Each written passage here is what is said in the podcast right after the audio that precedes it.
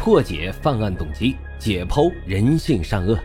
大家好，欢迎收听老白茶馆，我是主播莫不白。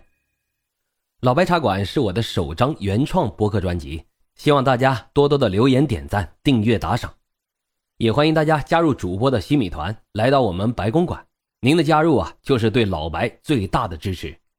已经加团的小耳朵们，赶紧去私信老白，进入到我们的粉丝群中。并且领取啊，属于西米团的专属福利。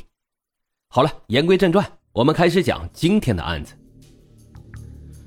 今天啊，咱们来说一说甘肃兰州最牛的黑社会老大马冰冰。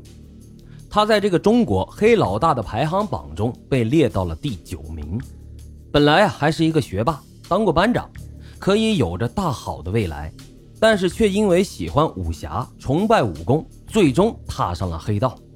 以马彬彬为首的黑社会团伙是兰州有史以来人数最多、危害时间最长的黑社会团伙。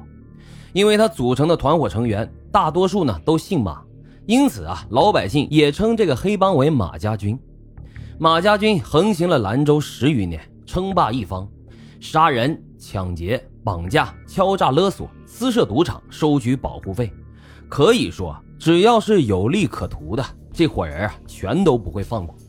也正是因为马彬彬这个人狠毒不要命，使得当时已经存在多年的兰州黑道老大李氏兄弟和陈氏兄弟也都要让他们三分。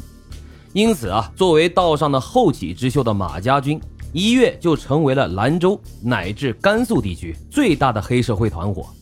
在他们横行霸道的这些年里，马彬彬团伙动辄就是殴打他人、行凶杀人。十年来，他们残忍地杀害了十三人，而被他们打伤、欺负的人更是不计其数，给当地的生产生活带来了极大的影响。那么，马彬彬是如何从一个学霸逐渐演变成了黑社会的老大的呢？他们都做了哪些伤天害理的事情？又是如何被警方抓捕归案的？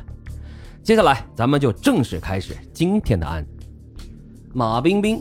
一九七一年出生在甘肃平凉市，但是他从小随着父母在甘肃兰州长大，家中兄妹三人。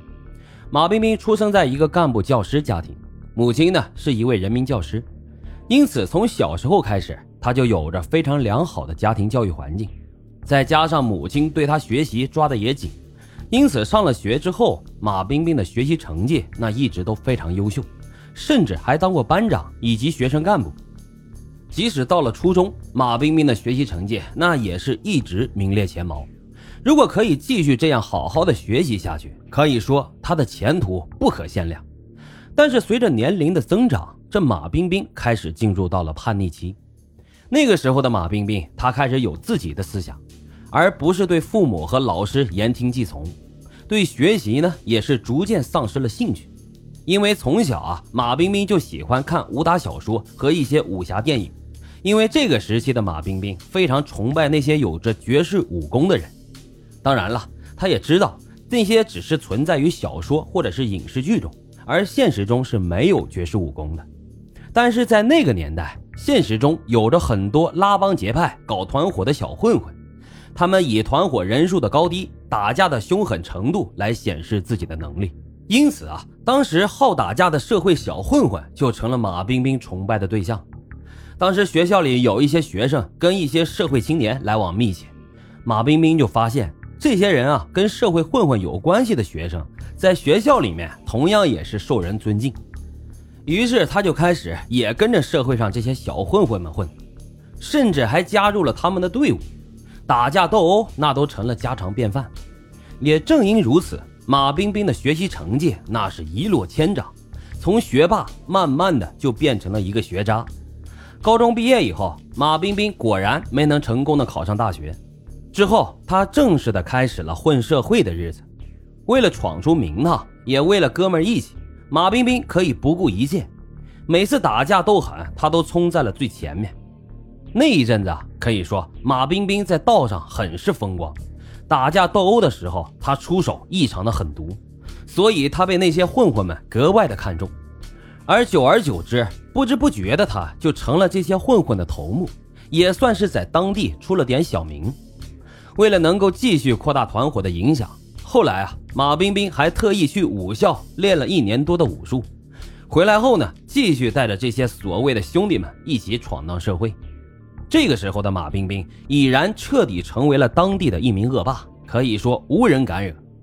不过那个时候，他这个团伙呢，也只是街边的小混混，聚众斗殴什么的，没有什么大的出息，也没有什么生活来源。为了生活，马冰冰后来打过工，做过糕点，还有服装一些小生意。